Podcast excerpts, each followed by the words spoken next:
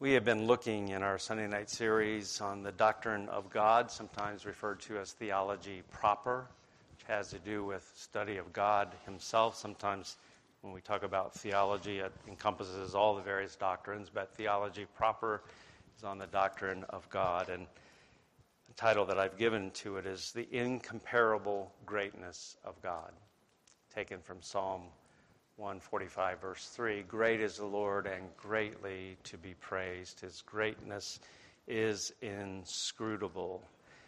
And we've considered the greatness of God in terms of attributes that God has that are um, non communicable. These are attributes that He alone has, that we don't share in those. And uh, they speak about the eternality of God, that He's eternal, He's self existent, self sufficient. He has no beginning, he has no end, he has no need. He is self sufficient in himself. He's the great I am.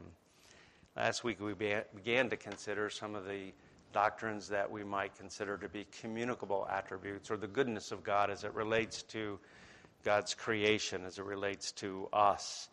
And last week we spoke about the holiness of God, that God is absolutely holy, um, that He's set apart from all that is.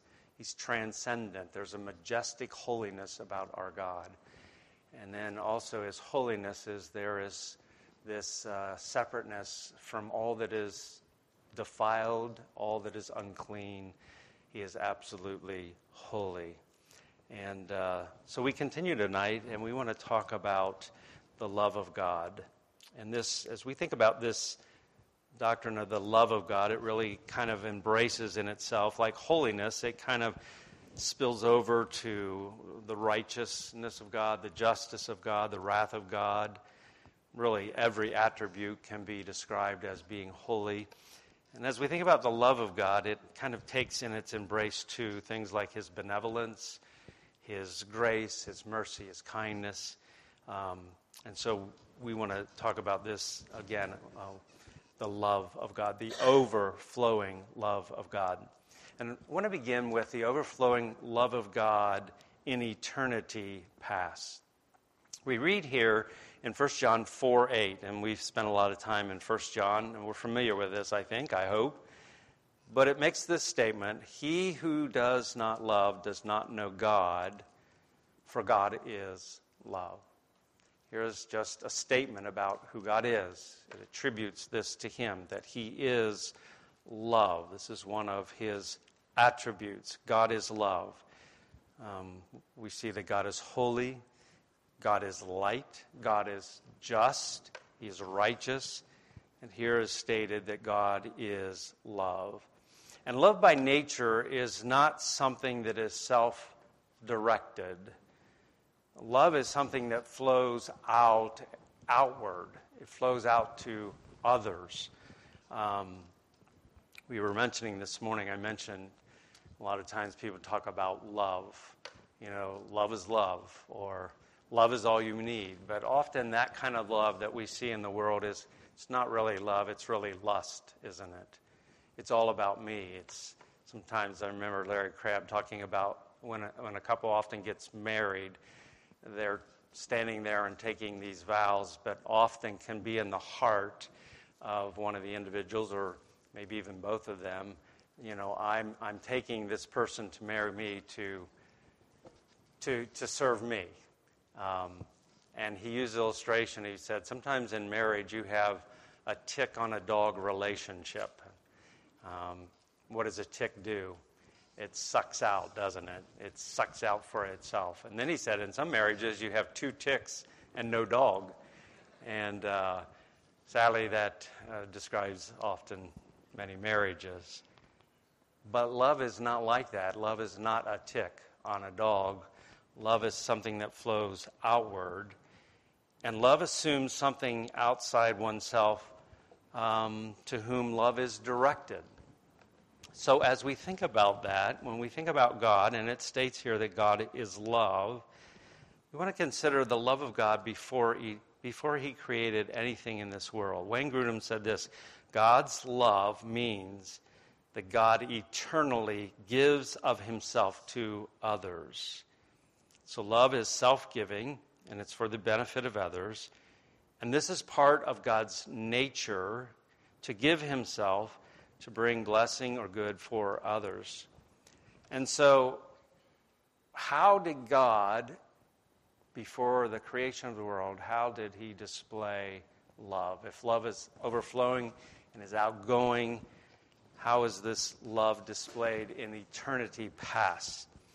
If God were a solitary being, not the triune God that we have in the Bible, Father, Son, and Holy Spirit, how could he be essentially love in eternity past when in love, love involves loving outside of oneself, loving another? In a book that I, I really appreciated by Michael Reeves, I really have come to appreciate him. He's one of the speakers often at the Ligonier Conference. He wrote a book, Delighting in the Trinity. And as I was reading through that, there was this little phrase that just really kind of hit me God is love because God is Trinity. God is love because God is Trinity. What we have is the Father and the Son and the Holy Spirit from eternity past expressing love to one another. Turn, if you will, to John 17. John 17.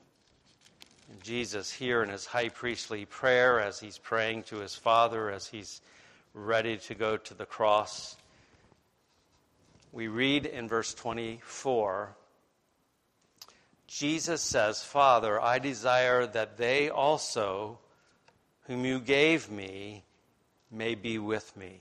Think about that. Jesus prayed that for us, the ones that were given to him by the Father. I'm praying that the ones you gave me, they will be with me that where I am, and that they may behold my glory which you have given me.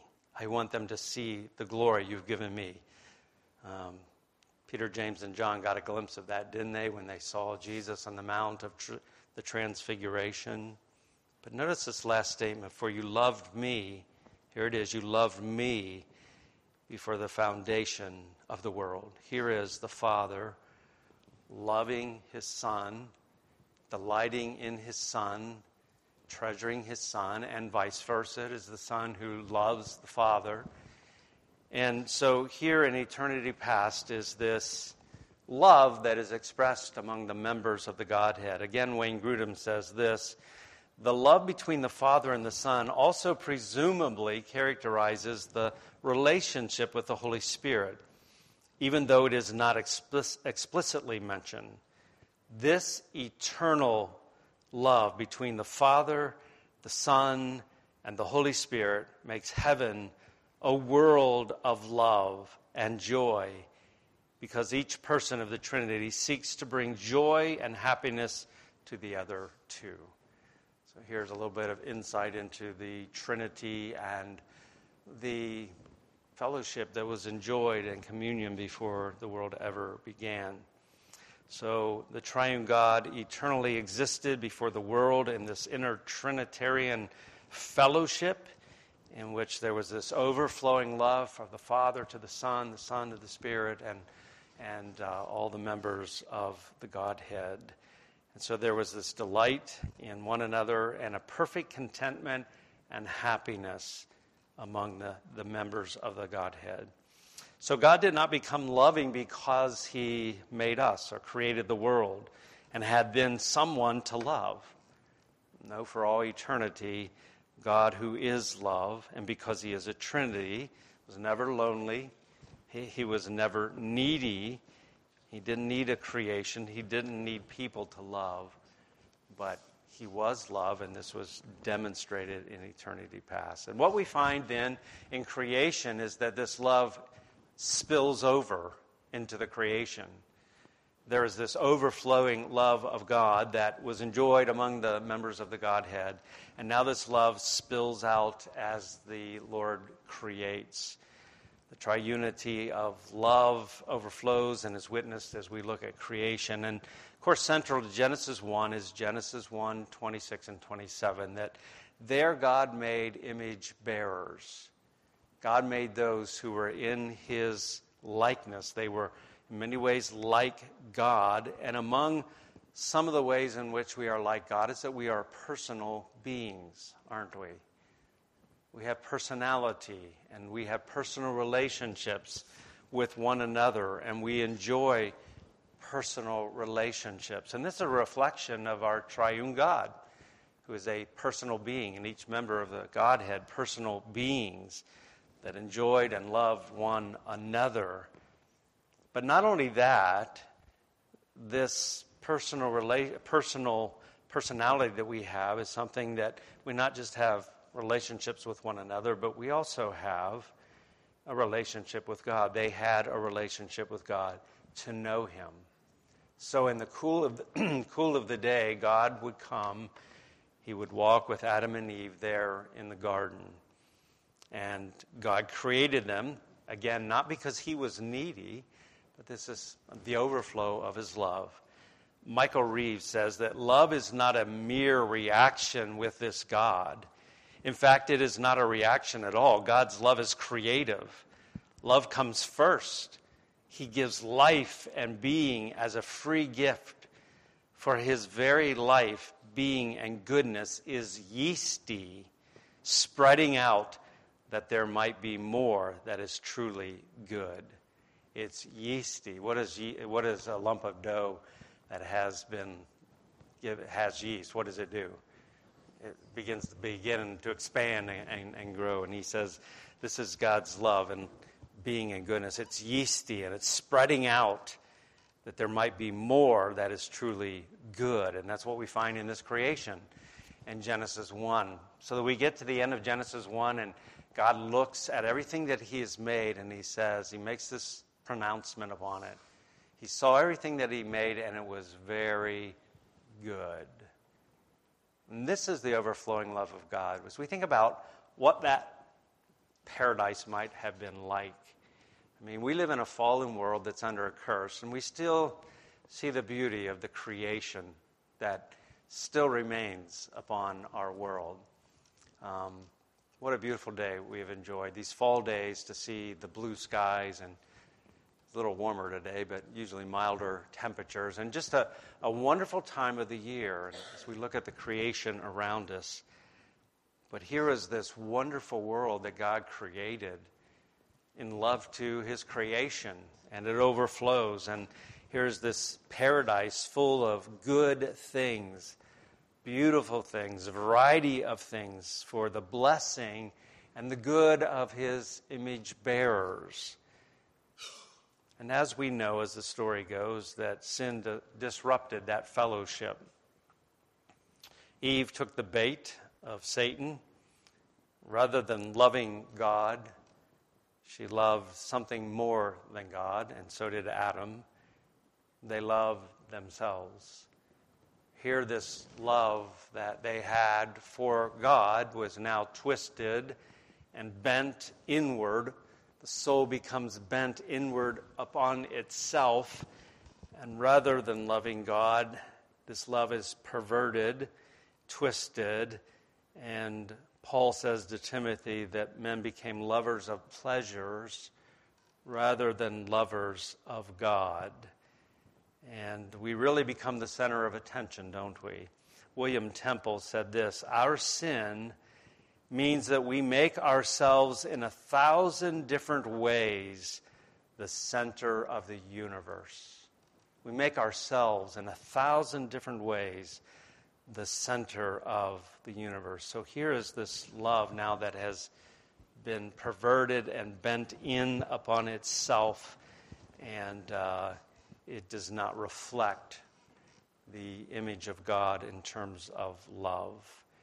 Um, so it was God's purpose to have a people like his son that would be the objects of his love even through even though they were his enemies. And so that leads us to speak about the overflowing love of God in salvation. We could speak about God's love, sometimes referred to as God's common grace that comes to even unregenerate people. That God is even good to them. They enjoy blessings from God. Jesus talks about that God causes the rain to fall upon the just and the unjust. They receive rain for their crops. He also makes the sun to rise or to shine upon the just and the unjust. They too have the sun to enjoy. And so there is this common grace that is experienced, which is, I think, in, in, in a sense, uh, the love of God, a common grace that they enjoy. But there is this special love of God that overflows in terms of salvation. And so in grace, Abraham was told that he would be the father of many nations, the father of many people. And in Exodus 4:22 as we think about the children of Israel as they're down in Egypt, say to Pharaoh, Israel is my son, my firstborn. So here is this idea of a son um, and restoring what has been lost. Turn to Romans 8 this is familiar, I think, to all of us, but Romans 8 29. Well, let's read verse 28. And it says there, and we know that all things work together for good to those who love God, to those who are the called according to his purpose, for whom he foreknew he also predestined to be conformed to the image of his Son, that he might be the firstborn among many brethren. So here's God's plan. Here's a part of the decrees of God that he has purposed to have a people that are going to be conformed to the image of his Son, so that Jesus will be the firstborn of many brethren. So God is restoring what has been lost in the fall. Uh, Michael Reeves again says, The Father so delighted in his Son that his love for him overflowed, so that the Son might be the firstborn of many sons. God does not begrudge having someone else beside him, he enjoys it. He has always enjoyed showering his love on his Son and in creating, he rejoices to shower it on children he loves through the Son. So turn again, if you will, back to John 17. And we have, I think, just some amazing things that Jesus prays and says here in this prayer. And in these verses, we find two amazing statements. John 17, verse 22. Now let's go back to verse 20. I do not pray for these alone, speaking about his disciples, but also for those who will believe in me through their word. That would be us. We have come to believe the gospel through them, through the record that they have left and we have. That they all may be one, as you, Father, are in me, and I in you, that they also may be one in us, that the world may believe that you have sent me. Now, verse 22 and the glory which you gave me, I have given them, that they may be one just as we are one. See what Jesus prays here. The glory that you have given me, you gave to me, I have given to them, that they may, that they may be one. And then another amazing statement, verse 23 I in them, and you in me, that they may be perfect in one, and that the world may know that you have sent me and you have loved them as you have loved me. Look at that last statement. That you have loved them as you have loved me. For all eternity past, the Father had loved his Son and delighted in him and now he says that you have loved them as you have loved me. It's an amazing, humbling statement that Jesus makes here concerning this love of God. And so this love comes to us, and God loves us in a unique and a special way. If we are in Christ, He loved us before the world began. John 15, 9, Jesus makes this statement As the Father has loved me, even so I have loved you. Just as the Father has loved me, now I in the same way have loved you. Why does he do this? Why would we be the recipients of such love like that? Is it because we are so winsome, so beautiful, so adorable, desirable? No, we know that's not the case. We know that we were those who were the enemies of God. And so these verses from 1 John 4 In this is the love of God in this, the love of God was manifested toward us, that God has sent his only begotten Son into the world that we might live through him. And here in his love, it's not that we have loved God, but that he loved us and he sent his Son to be the propitiation for our sins. Christ absorbed the wrath of God in our place. God demonstrated his love toward us in that while we were his enemies, Christ died for us. Galatians 2:20 he loved me and he gave himself for me. And so as we think of this overflowing love of God that's seen in creation and now we see it in redemption, we, we see this great love with which we have known that has come from God. And this love has been manifested in history, in time. When Jesus Christ came into this world 2,000 years ago, God so loved the world that he sent his own dear beloved Son, and he died on the cross for our sins. But also, God has loved us in that he has done something in us in this present time, in our life. So turn again, if you will, to Ephesians chapter 2, a familiar chapter I think that we all greatly appreciate here at Bible Chapel. I mentioned this this morning, but here, as Paul speaks about the fact that we were those who were dead in sin and transgressions, we walked according to the course, verse 2, the course of this world according to the prince of the power of the air, the spirit that now works in the sons of disobedience, among whom also we all once conducted ourselves in the lust of our flesh, fulfilling the desires of the flesh and of the mind, and we're by nature children of wrath, just as the others. Here we are, our soul is bent inward upon ourselves, and we make ourselves in a thousand different ways the center of the universe, of our little universe. We were not loving God, we were not seeking God, but God, but God, who is rich, notice this, rich in mercy. And then because of his not just his love, but his great love with which he loved us. Even when we were dead in trespasses, he made us alive together with Christ.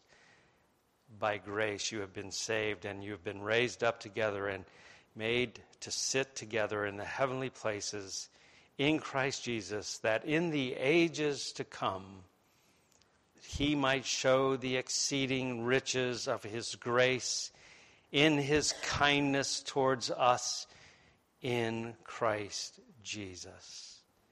What an, what an amazing set of verses. What will that be like? How will that be an eternity future that God will display to us the exceeding riches of his grace and what he has done for us? I don't know how that will be but we will come to know and appreciate more and more of this great love with which we have been loved. So, herein we see something of God's overflowing love that comes to people living east of Eden in a fallen world under a curse. And it has come to us. And it is here that we learn something about God that, had there never been a fall, we would never know. There would be a side of God that we would not know apart from fall and sin, and uh, that is the magnanimous love of God. I'm going to read some verses from Romans 9 and uh, verse 22. Well, verse 21 does, does not the potter have power over the clay from the same lump to make one vessel for honor and another for dishonor?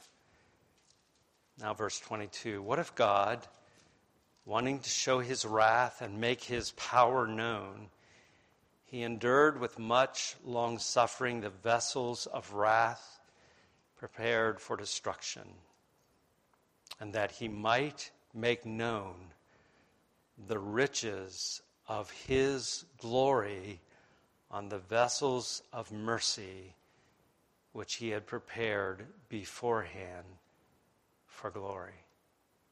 These are amazing verses, too, humbling verses.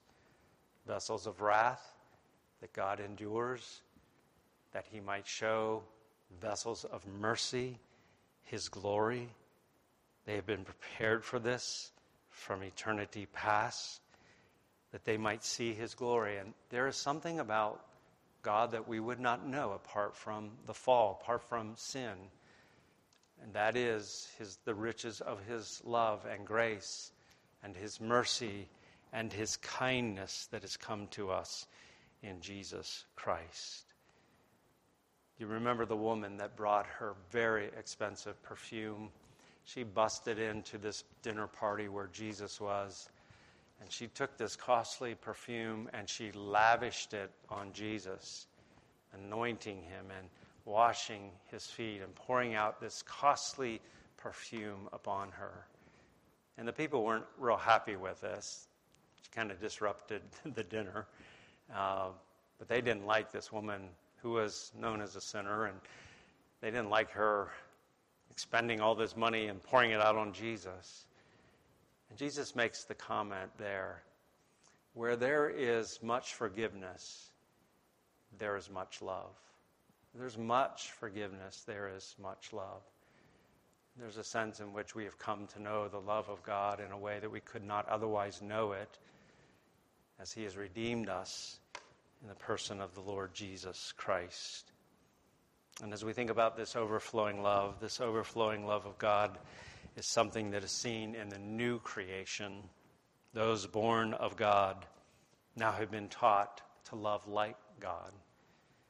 1 John 4 7 and 8 Beloved, let us love one another, for love is of God, and everyone who loves is born of God and knows God. He who does not, does not love does not know God, for God is love. And as Jesus washed the disciples' feet in John 13, a new commandment, he says, I give unto you, that you love one another, even as I have loved you, that you also love one another. Here is Jesus washing the feet of these disciples, their, their dirty feet. And I have demonstrated love toward, toward you. And now, you, in the same way, manifest that very same kind of love in loving one another. It was our privilege today to come to the Lord's table. This do in remembrance of me. Remember this, pour, this outpouring of love that we have known from God through his Son, Jesus Christ.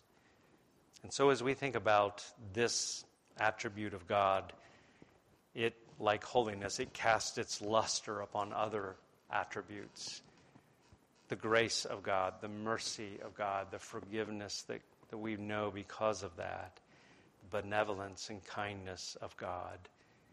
These again flow to us because God is love. Well, we'll end there. And uh, if you will, let's stand and we'll be dismissed with a word of prayer.